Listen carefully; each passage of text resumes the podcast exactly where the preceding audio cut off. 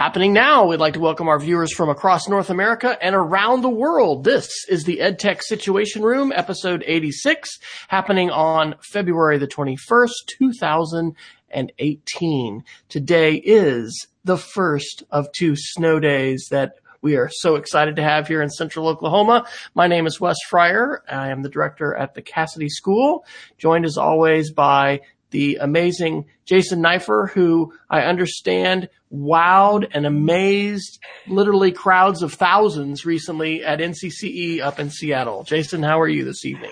I am well, Wes. Thank you. Where I am the assistant director and curriculum director of the Montana. Well, actually, I'm joining you from Missoula. Actually, not even Missoula. I'm joining you from Helena, Montana tonight, where I'm spending the evening anticipating uh, a great meeting tomorrow with some folks in our state education office. And uh, regularly, I'm in Missoula, Montana, where I'm the assistant director and curriculum director of the Montana Digital Academy, the state virtual school located in the University of Montana campus. And Wes is correct that I am fresh off of a great conference experience in Seattle, Washington last week. Um, uh, in particular, I'd like to give a shout out to Mr. Dan Rather, who gave an excellent closing keynote. I did not know that he is a graduate of a teacher college, and he had a very, very important and pertinent message about schools and teaching our kids to survive in a digital generation, and also um, related to kind of finding our way through the, the fake news world. And so I was very impressed by him and wasn't expecting to be as moved by his his uh, talk as I was. And um, there, I think there was a little bit of Twitter traffic about it. I think I had some decent presentation, so I'm glad to hear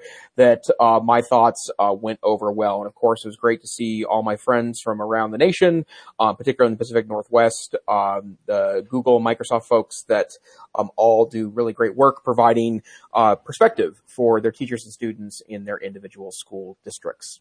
But this hour is not about uh, NCCE, although I could talk for the hour about it. We are an, uh, an educational technology podcast where we take a look at current headlines and kind of give you a little bit of an educational twist on what's going on. If you would like to find out more about the articles we're referring to, you're free to go to our website, at techsr.com and take a look at our show notes, which feature every single link we talk about each week and usually some extra as we tend to overplan our hour together. So, Wes, where would you like to start this evening?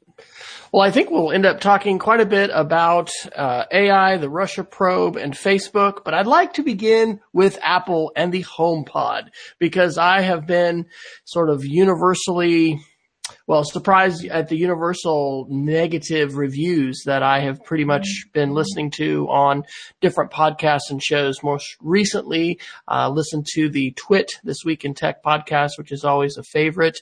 And you know, it's, it's linked actually to some of the things we'll talk about with AI because one of the biggest disappointments, I guess, and, and I am not a HomePod user, um, you know, is how poor Siri is and the way that Apple has marketed the HomePod as being a revolution in audio. And, you know, it's just hearing, I, I, put a lot of credence in what Leo Laporte says about technology stuff. And when he says it just really sucks, I don't think anybody should buy one, you know, that really gets my attention. So it does seem to be a device for the absolute, you know, Apple loving, uh, crowd. And I actually, as I say this, Jason, you may be in possession of one. So I don't want to, maybe I need to remove my foot from, from my mouth here a little bit. Are, are you a HomePod lover? And you have kind of shown some cards and that you might, you might feel, I think, um, just the, the burden of your technology role, uh, you know, globally to be able to firsthand compare the HomePod to uh, Google's Assistant and and our friend uh, Miss Queen A or whatever we're going to yeah, call her. Yeah, the, the the the A that shall not be named. Um, it's a good question, and I've decided against this point going with the home pod. and I think part of the reason why is that my understanding is the audio is is fairly good, although there is now a number of reviews that debate the quality of the audio. There's apparently some um, interesting sensors inside the device that help it shape the audio based on the shape of the room and the size of the room. I think that's all very interesting. It seems very apple to me that you plug it in and it just works to adapt itself to your environment. But I think the challenge is precisely what you're mentioning, Wes, that the uh, smart speaker in itself is not that big of a deal because there are wonderful $100 Bluetooth speakers that can provide you a one speaker opportunity and get wireless access to a variety of mobile devices to play audio in your home. And no longer do you need to rely on a vendor like Apple to be able to do anything about that. So for me, the more interesting thing about the uh, HomePod is whatever it can provide for Internet of Things access or access to an intelligent personal assistant like Siri. And as we've discussed in the past, it's something I have some academic interest in. And I do think the reviews that talk about how limited Siri is and also how it doesn't seem to be evolving very quickly in comparison to really uh, the other three uh, potential intelligent personal assistants. That includes the Google Assistant, now available on the Google uh, Pixel Book. And in fact, I had the opportunity to play around um, with a Google Pixel Book this past week at NCCE. A shout out to Simon Miller um, in Kellogg, Idaho, who allowed me to take a look at his delightful Pixel Book, something that's very much on my want list um, the Cortana, which is available on Microsoft phones, which means the two people that have those you can use like Cortana, but also all Windows 10 machines have access to Cortana, and of course the Divine Miss A, the virtual assistant that shall not be named because then she will, you know, jump into your home. Um, as we mentioned, uh, dare to mention her name out loud, which is uh, obviously the market leader right now. So for me, um, no, there's not a lot of temptation there. And um, the, a lot of the articles, I think one that you had posted, Wes, said that if you really are interested in a high-end speaker, then the Google Max speaker, I think it's called, or Google Home Max would be the better option for you than than the HomePod. So, um, and I know Wes, you have gone in. Is is it Google Homes that you went on, on went in on at home? Absolutely. We, uh, we got four of them when they were $30. They're normally 50. And this last weekend, I actually had a chance to go up, uh, to Kansas to visit my parents and I brought one to them and I was interested Walmart, you know, selling them for 50 bucks and Best Buy for 40 because all of their, I guess, Google maybe all Google products. Anyway, all of the home products were discounted, you know, $10. Uh, and it really is phenomenal. It, it tangibly demonstrates and allows us to experience the march of artificial intelligence, which is a game changer equivalent to fire and electricity, according to Sundar Pichai, you know, CEO of Google. And it is something that, yes, it is a kind of a card trick and a par, and a parlor trick, kind of, ooh, wow, that's, that's sort of funny. Look at that.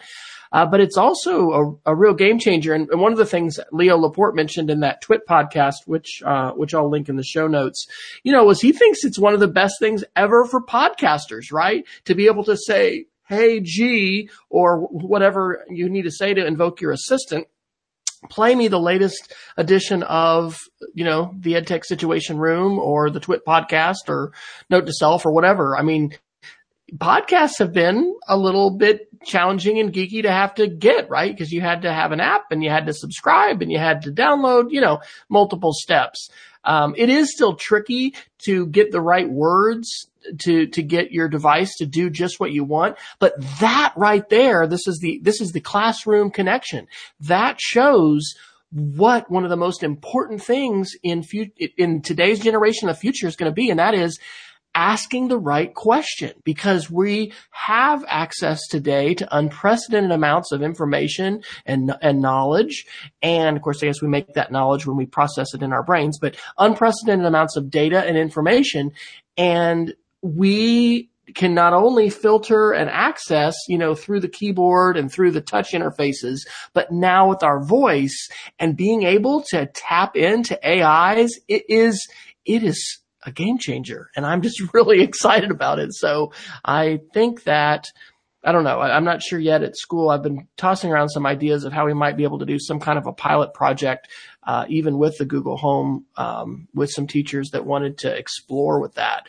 But I just, uh, am, am really energized by it. And, uh, also, you know, I love Apple and I love, I, I, used my Mac. I mean, this is my, my iPad. I was, I was reading on my iPad today. I love my, my MacBook laptop, but Apple is losing its way with respect to innovation in many ways. I think it's the innovator's dilemma of Clayton Christensen. You know, Microsoft, now that they shed uh, Ballmer finally and under their new leadership, I think is doing some true innovation, but, but Apple really is at risk of losing its way. And it's a hugely successful company. You know, the iPhone accounts for over 70% of profits, et cetera, et cetera.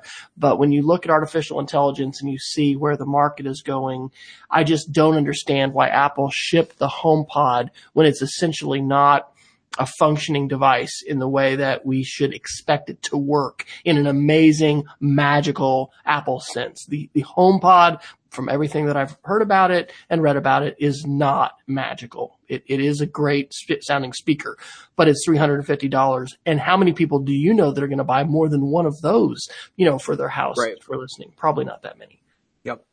So, and yeah, and I, I've also been surprised about how universal the, the, um, criticism has been by the technology media, but I, I think that the, the theme that seems to weave through most of these reviews is that the audio itself is pretty good, although again, that, that seems to be debatable. Um, in the last 72 hours, there's been a lot of articles that seem to criticize, uh, the audio in, in the HomePod, but also that Siri's just not functional enough to, to justify spending the money on that device. So, um, I, I, while we're let's stick on Apple for a couple more minutes here. Um, I, there's a really great article from a, a, I think it's a blog called The Overspill, and a gentleman by the name of Charles Arthur talks about um, his day uh, using or his time using an iPad as his primary device. And the reason why this was really interesting to me, I read this on a day that I'm actually considering doing an experiment in a couple of weeks um, to see if I can spend the entire day doing my job on just my phone. And the reason why is that I've heard in, in three or four different conversations in, in, in three or four different contexts in the last six weeks about people saying that, that they are abandoning, in some cases, their laptop, but definitely their tablet because they feel like their phone does enough for them to be productive. And I happen to have a conversation with a parent a couple weeks ago that was curious why we don't recommend utilizing cell phones to take our classes at the Digital Academy. And I have a lot of good reasons for that, not the least of which is we still have some leftover flash content that doesn't work on a cell phone. But file management is a real struggle there. But this particular, uh, really, really well done and thoughtful blog entry talks about utilizing, I believe it was a 12 inch iPad, the 12 inch iPad Pro with a smart keyboard, um, as a primary device, uh, for utilizing um, uh, you know, day-to-day work in, in context of, of, of a productive person and included some coding too, I might add, which was a very interesting concept to me. And the reason why I think that's, that's, that's an interesting piece. And by the way, the reason why he moved in that direction was his 2012 MacBook died on him. Trusty device died on him. So he decided, uh, you know, to, to jump on the iPad as, as a quick replacement alternative. Um, but it is interesting to me that, you know, as people seem to be going from three to one devices down to two to one devices. That the tablet is disappearing in some cases, or the laptop is disappearing in some cases. That the mobile device seems to be an, an applicable device um, for for being able to be productive. And so I, I do want to spend a little bit of time thinking about can I you know utilize a phone entirely? And I have a couple tricks up my sleeve. The first one is that obviously I think I need to get a Bluetooth keyboard, which I, I have a couple of them of, and be able to be productive. Um, the second thing I think is that um, uh, Android phones, and I utilize an LG V20 as my current Android phone. It's a year and a half old phone, and um, the that particular device allows you to plug in over what's called an OTG cable, um, a a mouse device, a USB mouse device. So I can plug a, um, a USB hub into it and plug as many um,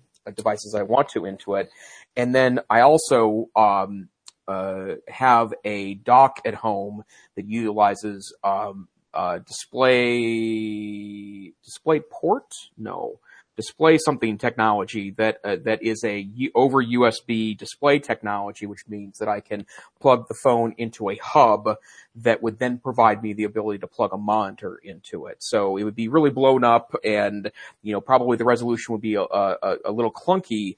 But you know I, I do want to experiment with that notion to see if a mobile device can be productive enough for me as an end user.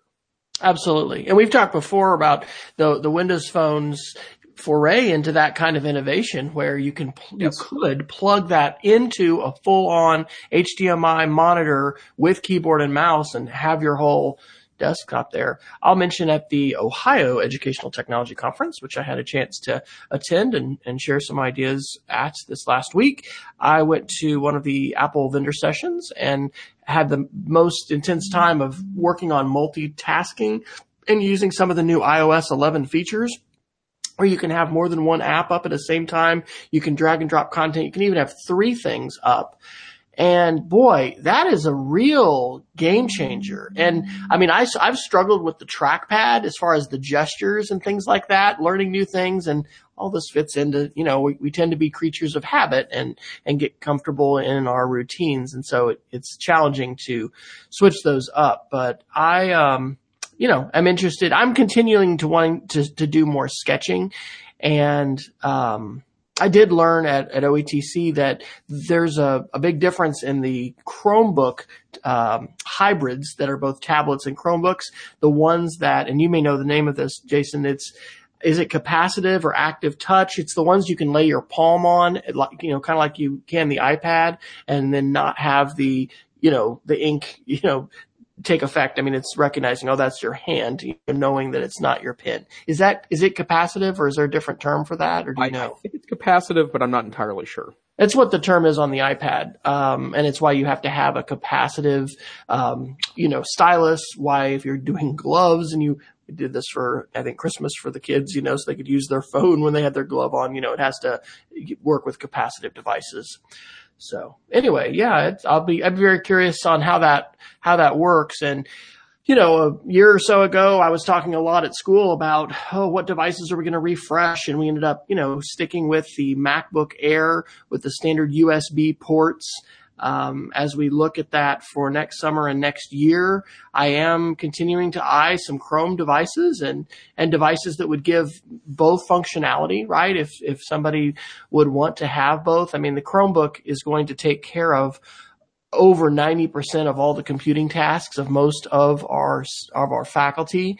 Um, in the case of some staff that are more into, you know, spreadsheets and things like that, that's not going to be the case. And certainly for our computer science and some of our other faculty, uh, you know, if they're using specialized software that runs on only Windows, um, for instance, for science labs and things, there's, there's use cases out there. But anyway, it's, it's something that I'm, uh, I'm looking more at. And I'll have to, I'll try to pull up, um, the link, but I had a chance at OETC to uh, learned from Eric Kurtz, who was just really quite the amazing um, uh, Google uh, knowledge house, uh, just or just knowledge Yoda.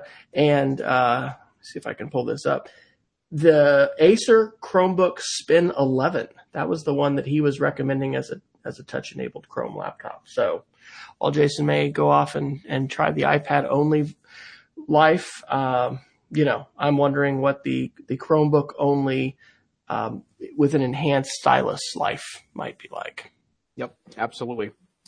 Um, let's see. There's some other interesting uh, kind of leftover Apple news. Uh, both of these are related to either trademark or regulatory filings. Uh, there's some regulatory filings in Eastern Europe to suggest that there are two new kinds or or models of iPad heading our way, and there's been a lot of rumor media about this, um, including, and I, I, have a hard time actually imagining this. I, have seen some rumors about a thinner iPad that's in that kind of nine and a, uh, like nearly 10 inch form factor, perhaps new form factors to larger um, iPad Pros, which is an interesting phenomenon.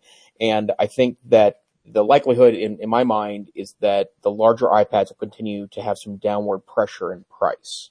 And so that is interesting phenomenon. And then I would also mention other in other news that it looks like um, Apple is working on some uh, functionality in in the Apple TV that suggests it's going to be more of a gaming device. And so there's a lot of folks that have mentioned that the uh, current generation of Apple TV is wildly overpowered um, in comparison to um, you know, what it does because it doesn't really require, require a ton of processing power to, uh, utilize the apps that are there. Um, and so it may be at some point a greater, uh, play towards a kind of a, an alternative gaming device to the gaming consoles that, that are popular, the PlayStation and, um, the Microsoft Xbox. So anything interesting to you there, Wes?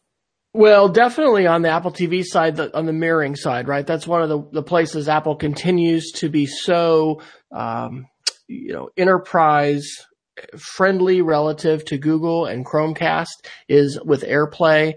Uh, the need, and I'll say it that way, the need we have today to be wireless in our projection and being able to be anywhere in a classroom with a device and, and being able to have multiple people share things up on the screen. I really think that is you know, a hallmark of uh, a 21st century blended technology classroom. So I'm, I'm very interested to watch that. Apple added the feature here in the last few months where you can now manage Apple TVs with your mobile device manager. We haven't taken that step yet. Of course, that also means additional licensing costs that you're going to incur on a yearly basis, just like you do for, you know, other, other iPads and devices that you have. Um, but yeah, I'm definitely curious to see how that continues to morph. And it's interesting because the Apple TV is certainly not marketed at the enterprise. It is a consumer product. It is focused on, you know, the, the home in terms of, you know, can, can we enable people to, I think, be cord cutters and, you know, enjoy content more on a a la carte basis. Um, and, and the gaming world and gaming, um, industry is is gigantic. And so you know they've wanted to dabble in that. And and we've actually we have a controller that we've played with a little bit with a few games. We don't tend to have lots of mad gamers running around our house a lot that are you know, super into that. But it will be, it will be interesting to see what they can do and if it can move from beyond a hobbyist, you know, into something that has more mainstream adoption. But hopefully Apple's going to continue to pay attention to the enterprise and certainly the ability to manage the broadcast traffic and the ways in which all of that wireless traffic happens at, at school is pretty, pretty important. So shout out to Peggy George who has joined us after a nap. Peggy, we're glad that you're here after our week hiatus of uh, of being off. So it's good to be back. Okay, well, let's take us now. I'd like to talk a little bit about some Chrome news. And one of these is, uh, let me do the, the second one first. One of these is not a huge deal, but it is interesting in this development. Um, last week at NCCE, I did a session on my Chrome, uh, my Chrome OS list, which is the list that I maintain along with, uh, my, uh, partner in crime at the Digital Academy, Mike Agostinelli on web-based alternatives and Chrome app alternatives to popular desktop software on PCs and Macs. And during that session, one of the things that I talked about there as an advocacy point and something that I received a lot of great feedback on is that we really need um, Chromebook manufacturers to consider if there is a way to find a middle ground somewhere between the dirt cheap Chromebooks that have slow processors and low resolution screens and just two gigabytes of memory and the $1,700, $1,500, $1,000 Chromebooks that are very high end and beautiful devices, but are probably out of reach for a lot of school districts that, that need to buy something a little more cheaply. And as an example of that, um, Chrome Unboxed has announced that uh, Asus is finally releasing their C302, which is their extremely popular Chromebook model um, that is the the flip that allows you to, you, to use the the full hinge to turn it into a tablet mode. Um, and it's announced its M7 addition to that, which includes 16 gigabytes of RAM, and um, it is uh, under a thousand dollars and has somewhat similar specs as the high end uh, Chromebook or Chrome Pixel Book, which is the, the current high end champion on both price and and, and uh, speed and functionality, and that's from the good folks um, at Google itself. And the reason why I think this is interesting is that I expect the price to go down here in a few months, and you might be able to pick up one of those great high end Chromebooks for six or seven hundred dollars as opposed to the nine hundred, a thousand dollar price tag that seems to be accompanying that device right now. And so on the odd chance that a, or an industrial designer from a Chromebook manufacturer is listening to the podcast this week, um, I would implore you that there is a good middle ground, I think, between the low end Chromebooks and the high end Chromebooks. I think it's a 400 to $600 price tag. Maybe has an i3 chip in it or one of the M3 chips, the new low power um, high speed Intel chips that has eight gigabytes of RAM or 16 gigabytes of RAM as opposed to four and two. And I think there's a middle ground there where it doesn't necessarily have to be, you know, a super uh, high end display, a 4K display or anything like that, but you could provide a higher definition experience with a slightly faster chip and a little more RAM, somewhere in that middle ground to try to, you know, uh, be a useful piece for more power users, and then also those that you know do put their devices through workout. So again, uh, Asus releasing their high-end uh, C302 Chromebook this week. Um, but I think the more interesting article comes to us this week from, again, Chrome Unboxed. Uh, this is from today. And it talks about how there seems to be some evidence that Google is going in the direction of PWAs or progressive web apps. And what progressive web apps are is they're essentially a web-based app that sits inside of a container um, that runs like a more traditional desktop app. And the reason why this is interesting is because first, Chrome has moved away from the notion of Chrome apps. You can still get them um, on your uh, Chromebooks. That's still an active uh, architecture, but they've depreciated those um, on PCs and Macs. So if you are a Chrome user and we're utilizing those web apps, um, they they've started the process of eliminating those access to those in in in that structure. But basically, um, there seems to be some some thought here that Chrome could be made very extensible, not by just Android apps, although Android apps have provided great functionality with Chrome OS, but rather there could be something here uh, you know, related to providing desktop-like app structure and functionality, but in something that's delivered you know, via the internet to the device. And what's interesting to me about this is that not only is Chrome going in that direction, it seems also that the Microsoft Store, which is available on Windows 10, including the more scaled back Windows 10s devices, meaning that a developer could develop one progressive web app and have it utilized on Chromebooks in Windows 10 devices. And I also presume, you know, utilizing the Chrome browser um, on a Mac or, or PC. So uh, it's very interesting. And this notion, you know, there was there's a lot that, that went on regarding this with HTML5 several years ago. Um, probably the most famous use of that was that Facebook at one point developed an HTML5 app and utilize the same app across every architecture. And they discovered that they were actually better off going back and developing native apps on Android and iOS because it was faster and uh, seemingly more compatible with the individual devices. But it's interesting to me, they seem to be going in that direction. So, it, are there progressive web apps in your future, Dr. Fryer?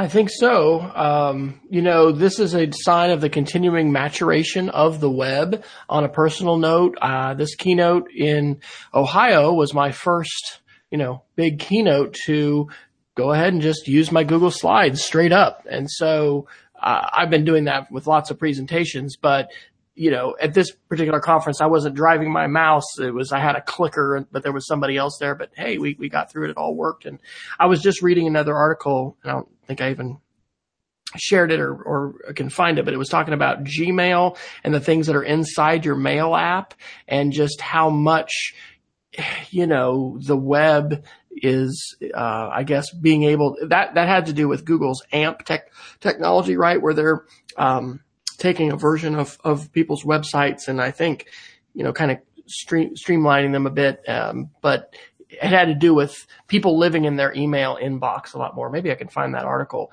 Um, and it was, was talking about, you know, how Google is investing in that. We, we may think of, some of us may think, oh, emails, this old technology, but, you know, really it's become one of the most ubiquitous means of communication, but we need to to get better at how we are able to filter it and use it, et cetera. So I thought that was interesting. And it's, it seems like it's a little bit along the same lines because it's content that's going to be inside, you know, email messages inside the Gmail app. And I think it has to do with the interoperability and those kinds of technologies. So that's a new term for me. PWA. I will have to say that a few more times before it can roll off the tongue.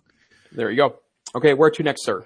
Uh, I think I'd like to talk a little bit about the article you put in uh, as far as the shooting in um, Florida. Um, this is Recode, the aftermath of the Parkland mass shooting, exemplifies the ugly side of social media. This is from February 20th. Uh, and if you want to talk a little bit about it, my comment would be I was flying back from Columbus, Ohio when all that went down. So I was sitting in the airport Chili's, and part of me was also just saying, do not show that video. Do not. I know that somebody shared that on on YouTube or Instagram, and uh, gosh, it's um, you know, part of the part of the challenging environment that we live in, right? Is of course we're all going to be glued to our televisions when a horrific event like this happens, but you know, what are the boundaries and how much is going to be shown and, and all of that. So you want to comment on this Recode article? Sure. So the Recode article talks about the notion of the kind of aftermath of, of, of that, that terrible shooting. And I got to say, I feel somewhat lucky last week in that I was so engaged with the NCCE conference that I had really no time to engage in in in uh, social media during part of that process. I did have a long talk with my wife. We're both very saddened by this, um, and yet another um, uh, you know terrible, terrible tragedy in an American school. But um, by the time I was able to really re-engage with uh, kind of non-professional social media again, a lot of the kind of ridiculousness had died down. But social media became a very, um, a, very, um, uh, a fertile ground for conspiracy theories, for wild accusations, uh, for fake accounts um, by both um, the uh, the uh, accused shooter and uh, victims um, of of the tragedy, uh, including those that perished and those that didn't, and um, uh, terrible memes came into place. Um, uh, some very terrible things were said by adults uh, during this process, like the not you know fake anonymous adults, but you know actual real adults, um, aimed at all sides of the situation. And of course, because it has to do with you know one of the two or three most controversial political issues in the United States, that of gun control, um, it, it, fired up that that debate as well. And I think that you know um, I, I, think I can speak for both me and, and Wes to say that we both are strong believers in the power of having a platform to publish, um, having a platform to speak your mind, having a platform to get worldwide audiences. But that always comes with a cost that, you know, the lower the barrier is to, to publish to a wide audience, the more likely it is that someone who has less than a positive message, um, you know, is, is going to be provided a, a, an amplified microphone to do so. So I, I, you know, I, I, I, I, still believe we're in the midst of a technology correction, right? That we're going to find some middle ground here, or at least swing back and forth for a little while. But I think this situation and that aftermath certainly highlights the need for, for reconsidering how some of this works.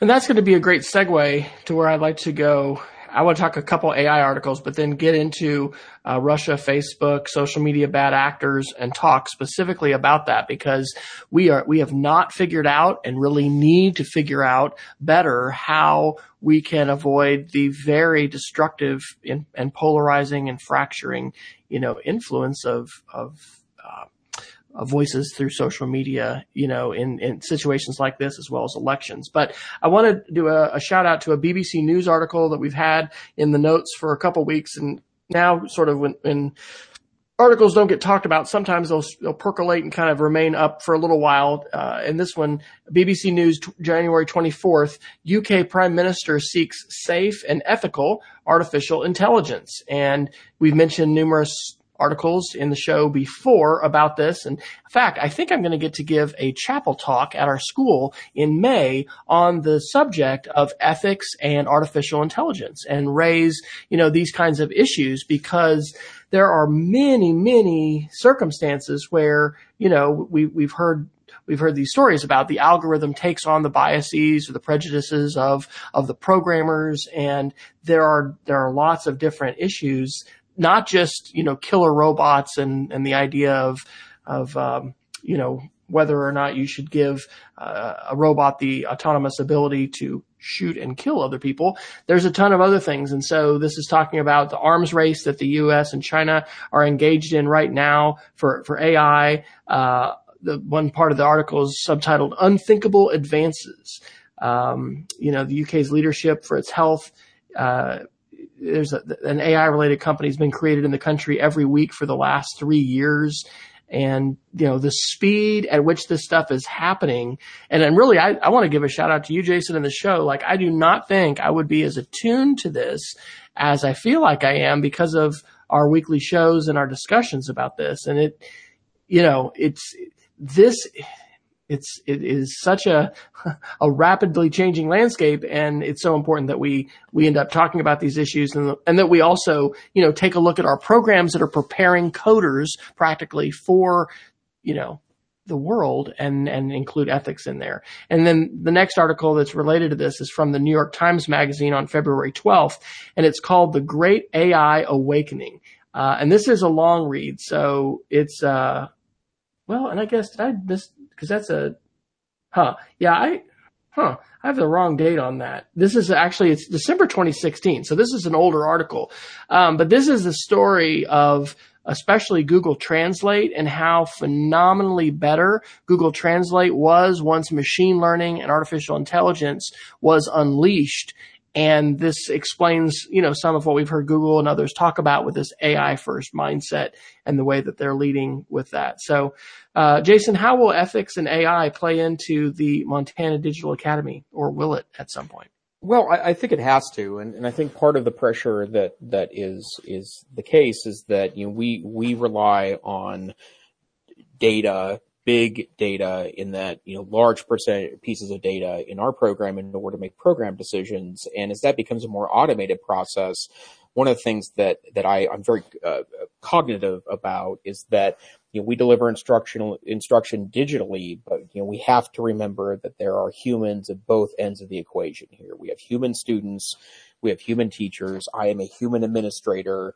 Um, you know, and that, that has to always be part of this process. And, you know, once in a great while, um, it, it's not as common as maybe it used to be as my teachers become more savvy is that, you know, there have been times when, you know, the data shows one thing and it, it just defies logic that, that that data might be correct. And there's usually, there's all, always a logical explanation about why data may be misreport, but, you know, we, uh, when you talk about ethics, I think part of what to me is important as a, a, a, an education professional that happens to be a technology enthusiast is that, you know, we remember that the point of all this is to educate humans, right? And so that has to be at the core of, of all this process. But, um, you know, I'm, I'm extremely interested in, in, in this. And I, and I, I would also thank you, Wes, for the opportunity each week to kind of talk through these issues because it's, as I'm sure clear to our audience, neither of us have answers here.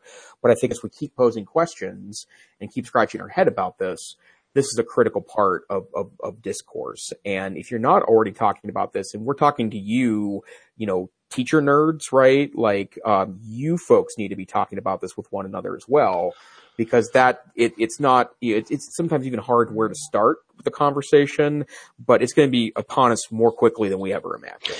And one place I I think I've mentioned this on the show, but the, the I know I mentioned the website at our school. We have a website uh, digcit.us. And so questions relating to digital citizenship, which are wide ranging, are on there with short videos and, and questions. But there's also a contribute link. And there are several different articles and videos um, that I've put on, and I hope others will will put on because there's a, a Google form where you can submit these, you know, for things that we need to be talking about. Um, one of them is an article about you know top top ten ethical issues facing science in 2018 and these kinds of things. And so there's really important overlap, and and sometimes in the realm of technology, perhaps we tend to think of ourselves a little more siloed about here are the steps, here are the procedures, you know, here's the capability of what the tech can do. But really, you know, technology, as, as you said, Jason, as far as, you know, learning, it is, it is a servant of the, the goals of learning and the goals of individuals as well as organizations. And so I think that bringing those conversations about digital citizenship and about ethics uh, is important. So I want to, if I could, go ahead and take us to this uh, Russia and Facebook discussion. Um, phenomenal, phenomenal article. Like I, I can't recommend this one highly enough. This is Wired Magazine, February 12th, 2018. Inside the two years that shook Facebook and the world. This is a long read, um, but this really does a great job of breaking down with a timeline what has happened inside Facebook and what's happened more broadly in our society with social media as we look at the platform and the huge influence that Facebook has become. Um, I like the the quote that they had here about um, this guy Fearnow. He was fired. He was a contract worker um, who was working for Facebook before they actually turned the news feed over to be wholly controlled really by an algorithm by by folks in Seattle. And so um, he was let go along with others on that team. And they say in that saga, Fearnow plays one of those obscure but crucial roles that history occasionally hands out. He's the Franz Ferdinand of Facebook, who you'll remember was the Archduke of uh, Serbia that was assassinated to start World War One, or maybe, or continuing the quote, or maybe he's more like the Archduke's hapless young assassin. Either way, in the rolling disaster that has enveloped Facebook since early 2016, Fearnow leaks, Fearnow's leaks probably ought to go down as the quote, screenshots heard around the world. So for those of us who are social studies and history folks, uh, remembering the American Revolution, you know, thinking about screenshots heard around the world. Interesting. Um, a couple other quotes that I'll share from this um, from this article. Um, let's see dead space on the on the show. Um, online interacting with people is positively correlated with a lot of measures of well-being, whereas passively consuming online content is less so. One of the things that's happened here is the the Facebook you know, former employees, Tristan Harris and some others that have started this Center for Humane Technology, you know, uh, um, are being listened to by Zuckerberg and by others. And there are changes now afoot in what Facebook says they're going to do with the feed. They're going to de-emphasize, you know, publication of, of news articles from those those pub, those publishers emphasize interactions with your um, with your friends, with your family. Um, they say a, a, social network that records only clicks, not subscriptions, is like a dating service that encourages one night stands, but not marriages. I thought that was a pretty good quotation. And, you know, um, and it said, this is also great. Every publisher knows that at best they are sharecroppers on Facebook's massive industrial farm. So we, we've, we've talked before about how, you know, Facebook uh, controlling, I think, like 75% or something like that of news traffic and just having this huge, huge power, you know, has made a lot of people angry. Um, but they, you know, Zuckerberg, according to the article, is thinking long term, not just about next, next, uh, quarter's profits or this quarter's profits, but you know what will happen to journalism, what will happen to news, um, and the role that Facebook is is playing and continues to play. I mean, just uh, was it last weekend? I think that a Facebook executive had tweeted some things that then President Trump and, and other conservatives picked up on as kind of an exoneration of, of them and the Russia probe saying, oh, look, see, the ad spend was really low uh, by Russia, you know, before the election. And, and so they weren't trying to throw the election. Actually, I haven't read the 38 pages of the, the Mueller indictments for these 13 or whatever Russians, but you know, that's their conclusion that Russia absolutely wanted to subvert the election as well as promote division and fractured, you know, society in, in the United States. Back to the article that you had shared, Jason, following the shooting in Florida. And so, um, I just thought this was a was a great article that put a lot of pieces together in terms of a timeline and um, you know how how is Facebook, Jason, going to deal with bad actors? Because that's really one of the biggest issues. It, they've created a platform where anyone who wants to, you know, advertise and get their message out and pay for that, you know, can do it in an incredibly laser targeted method. So I know that you have that answer. You've just been waiting until you can put it into your dissertation to show it to the world. So yeah, will you, will you, you caught me. So uh, the cat's out of the bag. You know, the thing I'm reminded of when I hear you talk about that, Wes, is that um, you know, for, for 15 years now, we've been putting up with the shocking cesspool that is newspaper comment sections, right?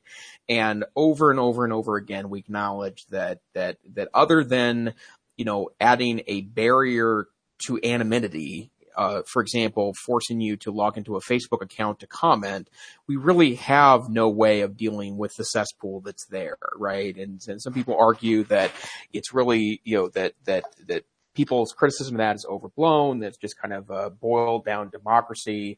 Um, I led a campaign in, in my town of Missoula to uh, attempt to have uh, my local paper get rid of, of, of comments there. And although I don't think my campaign was the the the trigger there. It, it ultimately did get rid of comments and had responded back to a number of us that had contacted the editors and local publishers of that newspaper directly because I wasn't able to go on anymore and really have a, per, a, a good experience with their newspaper because of the comments. Um, I, I mean, I, I, have a lot of faith that there are smart people at Facebook. I wish that they had put that smarts into, you know, well before the 2016 election. I think there was very visual clues that Facebook was becoming a, an environment that was, you know, less than productive to democracy. Um, but I, I don't know what the answer is, but I have a suspicion that, you know, we invented this, this terrible technology that's led to, you know, people to, to have real problems with anxiety, um, and, and, you know, give voice to, uh, trolls that want to impact our democracy. I think that those same people can hopefully, you know, figure out a way to, uh, to deal with that. Um, I do want to note that there was another interesting article today related to Russia, and I think I put it in um, that same location. Um, it is, I thought I put this down there, but Facebook has announced that one of the ways they're going to deal with anonymous accounts um, that is the, uh, you know, kind of the, the tool of trolls is they're going to now do postcard verifications for new, uh, new advertiser accounts. And, um, you know, a lot of people you know, report on that a, a bit tongue in cheek because, you know, that's kicking it real old school. You know, that's uh, Pony Express old school, um, to help verify accounts, but it is a very effective strategy to make sure that people are geographically, you know, where, where they're, uh, you know, purport to be before they're allowed to put advertising on Facebook. And I think strategies like that, you know, are, you know, again, a little old school, but I think are a very good start. Well, they're trying. Um, the other article there from the New York Times on February 19th on Russia, Facebook sends a message it wishes it hadn't. That's referencing the executive that, that tweeted on his own um, that got picked up by Trump. You know, it's it's saying that a well-financed campaign like what we saw from Russia in the in the 2016 election is going to be able to bypass that, right? I mean, they were able to hire, you know, people to to dress up and and be on floats that, you know, look where there was a jail and someone was looking like Hillary Clinton and yep. they were able to do things, you know, face to face. And, and so I'm, we're, I'm glad to see them dealing with it. But the thing that I got from, um, from the Wired article as well as from this New York Times article is that the Facebook executives really were slow in recognizing how their platform was being co-opted. And they've also been so reticent. We've talked about this on the show, right? The, um, oh, what's the name of the, of the law? It's like the, the, uh, the decency, the Communications Decency Act, maybe of 96, something like that. It says that the, the platform, you know, and the ISPs, they're not held liable for content as long as they're not, you know, being the publisher of the content and discerning what they should publish and what they shouldn't. Facebook is now moving into that arena uh, to a degree, and so it's going to be very interesting to see how that all you know plays out uh, legally. This was a good quote from that New York Times article. In real world real world terms, a part of the face uh, of of Facebook still sees itself as the bank that got robbed rather than the architect who designed a bank with no safes and no alarms or locks on the doors and then acted surprised when the burglars struck. And, and so this is where there are some fundamental questions about, you know, how will Facebook discern bad actors and how will there, there's some, I guess, tools now for people trying to, to upvote or downvote you know, news and things that or, are links and things that you think are not viable, that they're, you know, that they're fake news, etc. We really, we're in for this, man. I mean, I didn't, I don't think we have the, the article, but, uh, just in the last week or so, uh, I saw that there's a new technology. I'll, I'll, get it. We'll maybe we can put it in the show next week. Um, basically, that will take anybody's face and put it on full motion video. And so, from for instance, a pornography standpoint, in terms of how to discredit people and enemies, or or you know. Um, uh, celebrities, and just in order to believe stuff. I mean, there was something in these articles where they were talking about in terms of photoshopping. They were at one point trying to look at, uh, and I don't know if this was Facebook or Twitter. You know, how can they, can they determine if a if an image was photoshopped and then rule that out? And is there a way to do that? I'm sure AI is going to have a role to play in all of this, but gosh, it really is a wild west. And I don't think I foresaw at all the mainstreaming of this kind of conversation about fake news. And this is just, this is not something that's going to go away because it's not unique to this administration or, I mean, we're, we're seeing a lot more of it because of, of, uh, you know, tweeting executives and things like that. Right. Um, but I, uh, go ahead. One, one, political note to make about that is that if, if, uh, Hillary Clinton won the election, um, although I don't think it would have been as extensive, I, I, I, do think that there there would be an investigation right now about Russian influence in the election because it, it appears that it was very real. But the other piece of it is too is remember that there was a lot of social media hand wringing over the Democratic primary for president in the United States in 2016 as well. And I think it's easy to dismiss this as pro-Trump, anti-Trump, when in reality that all the evidence in the world was that social media was used in ways that no one envisioned it. I mean, you go back to 2008, 2012, and the very effective way that the Obama campaigns utilized technology uh, for grassroots organizing. Well, the same power in that technology also exists inside of social networks, and don't assume that, you know, the power is only going to be used for good. And so part of what we have to do broadly in society is have discussions about ethics and the way to utilize these technologies for good. And if we, we don't, you know, please don't mix this up as, as just about you know, Trump or not Trump, because that is so, um, I, I, think, dismissive of the broader issue of the role these tools play in both right. politics and our society. Absolutely. And, and one of the things that the, the Facebook article brings out is how Facebook was being criticized as because of, um, alleged censorship of some, some, uh, conservative uh, perspectives, you know, and if, if Facebook, they were concerned about weighing in too heavily, you know, on, on one side or the other because they were going to be, you know, criticized as throwing the election. So, I mean, that's, I, I don't know. I just don't think they, they really realized how incredibly powerful and influential they were going to become in terms of how people get their information and share information. And so, you know, we're, we're wringing our hands about this saying, gosh, if we'd only thought about ethics and yes, we could have, but I don't, I don't, these seem to be unintended consequences. I don't know yeah. that all of this could have been foreseen. And even if everybody on the design team at the beginning days of Facebook would have had a, a nice briefing and, and had a class on ethics, I don't know. I'm not sure the degree to which they could have, have changed all this, but it reminds me, I've been listening to some different podcasts and this again is not about just Trump and the, and the, the political uh, headlines of today, but there's a, a new book uh, called How Democracies Die by Steven Levitsky and Daniel Ziblatt.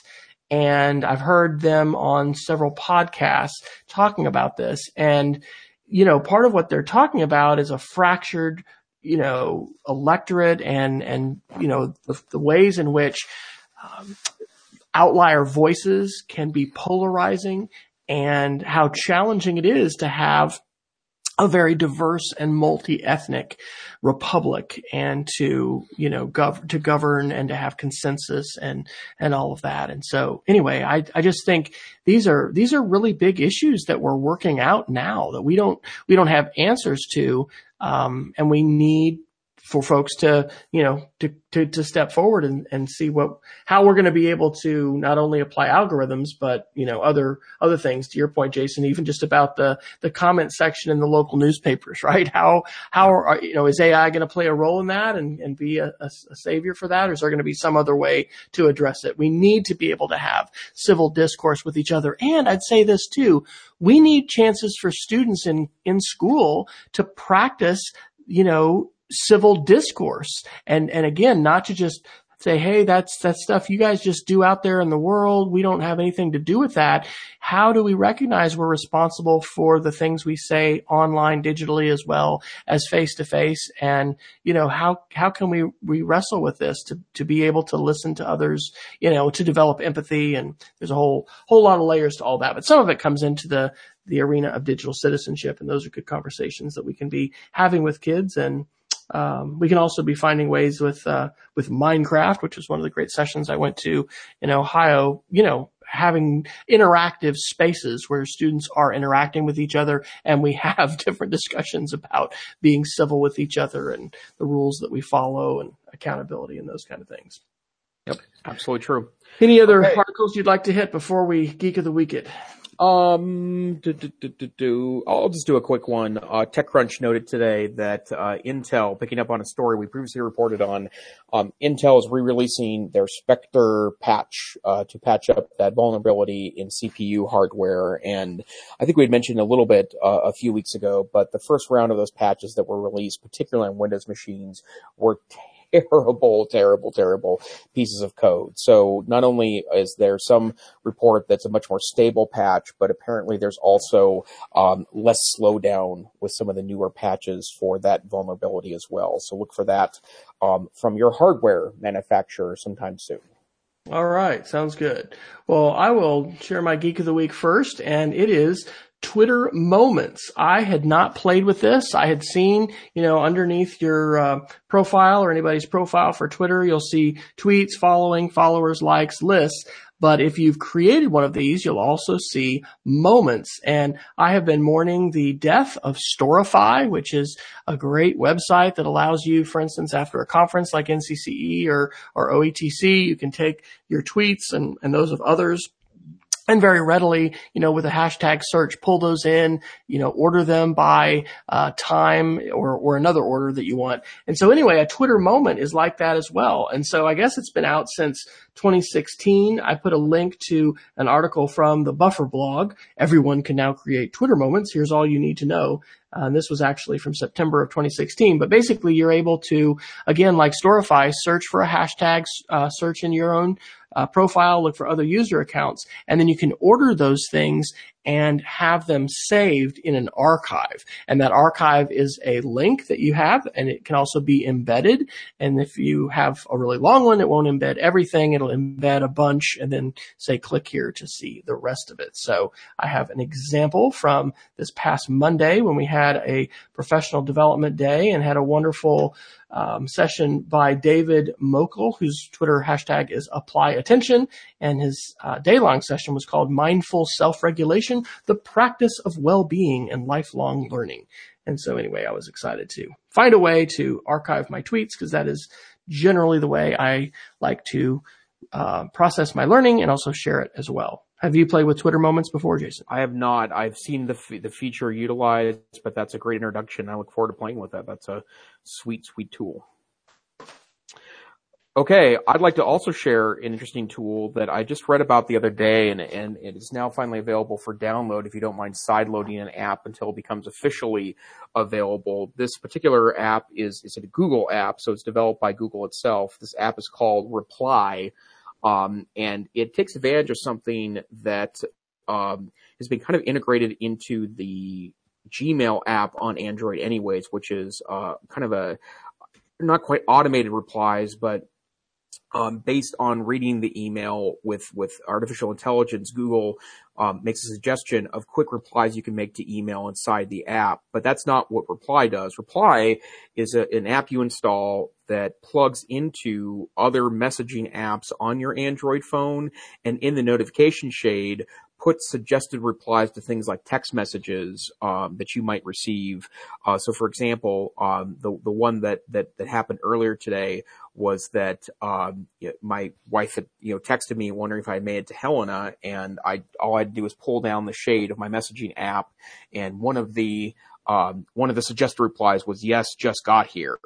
So it, it, it, it probably didn't figure out by location that that's the case, but based on the did you make it yet question, it suggested replies. And so it plugs into several messaging apps, including Hangouts, uh, uh, the actual stock SMS message app in Android. And based on my use earlier, earlier I'm a Textra user is my uh, SMS app of choice on Android. And uh, apparently it also worked with Textra. So that's Reply by Google. It will be officially released soon, but you can sideload the app from the APK download, which is, by the way, completely safe to do. And there's instructions uh, to do so, you know, elsewhere on the internet. So that's the Reply app, uh, a very effective and powerful way to use simple AI um, inside um, of the Android phone universe. And I am dropping the link to Textra SMS as a new Android user. I'm interested in your app recommendations, Jason. So I'll drop that in. And I will say that reminds me of a note to self episode where they were talking about, you know, the creepy side of, uh, of technology where people are creating these these bots that possibly could continue right after the death of someone and because they have you know used AI and machine learning to take in all of your tweets and all of your blog posts and and all of your texts they they could share very you know, accurate kinds of responses and you could even carry on a conversation. So I wonder how many years it will be before we actually have, you know, AI bots good enough to say, okay, you're running my email now, you know, go ahead and reply. And I'll say, I need that right now. I need, you know, an AI bot that can efficiently uh, you know, just, just like you might have if, if you had an assistant working for you, you know, filter stuff, reply to the stuff you need to, you know, save the things and then, you know, give you a hopefully much smaller list of messages that require individual attention and responses that you couldn't just, you know, figure out would be yes, thanks, or, you know, something, something simple. So Jason, where can folks find you when they're not listening listening to you with uh, with bated breath here on the EdTech Situation Room. Well, um, I'm on Twitter. It's my primary professional social media preference at Tech Savvy Teach. Um, I also contribute to the Tech Savvy Teacher blog from the Northwest Council for Computer Education blog.ncc.org. And I'm pleased to announce that it is unofficially completed, but I'm going to be releasing another Tech Savvy Teacher list. And this one is classroom safe image sources. And I've noticed in the last uh, couple of years that there are now wonderful archives available with royalty free, uh, copyright free, um, uh, images that if you are a presentation maker and don't want to rely on Google images or other more nefarious locations to pick up images to create, make great presentations, that's a great place to do so. So um, I, I, will release that on the Tech Savvy Teacher blog again, blog.ncc.org. What about you, Wes? So I am W Fryer on Twitter. As I mentioned, the DigCit website is one that I'm continuing to build, especially with some presentations for parents as well as parents and students. Um, had a chance to share two different sessions at OETC up in Columbus on digital citizenship, sparking conversations with uh, parents, students, and teachers, and then also one on surveillance, privacy, and digital citizenship. So lots of stuff from the EdTech Situation Room found its way in there. But my main blog is speedofcreativity.org. To longtime subscribers, I've probably shocked them with uh, like three posts or something like that, including a podcast in the last week. I was rather rather prolific, um, but uh, generally I'm sharing the most on Twitter, and would also uh, encourage people if you don't already to uh, check out the Flipboard magazines that I curate. You can go to flipboard.com slash at W Fryer, uh, which is my Twitter. And there's nine different magazines and there's only a couple of them that I really update a lot, but iReading is the main one. But definitely add to the digital security um, magazine, and then there's one on surveillance, privacy, and those related issues. So we are the EdTech Situation Room. You can find us at edtechsr.com. Please subscribe to us in your favorite newsfeed or aggregator if you use such a tool. And if you're on Twitter, follow us on EdTechSR. You can subscribe to our YouTube channel and hopefully find us wherever finer podcasts are curated. We would also love to know, Jason, have you been able to get Alexa? Oh, I said her name to play the podcast. I said her name. I didn't. Yeah, I guess I just blew it. Sorry. Queen um, A. Uh, Queen A is funny that way because uh, I have been able to play play that via the the uh, Amazon Echo, but it's not consistent. It is consistent on Google Home, right? Um, and uh, I have not tried on either Cortana or um, uh, Siri, although I don't think Siri plays podcasts, so mm. that, that would, would make that there. But that's a definitely experiment that I'll, I'll, I'll keep track of. It is. All right. Well, we'd love to hear your feedback. Reach out to us on Twitter. You can use the EdTechSR hashtag. And until next time, we encourage you to stay savvy and be safe and keep changing the world and using your tools for good and not for evil because we need a lot more of that in this world.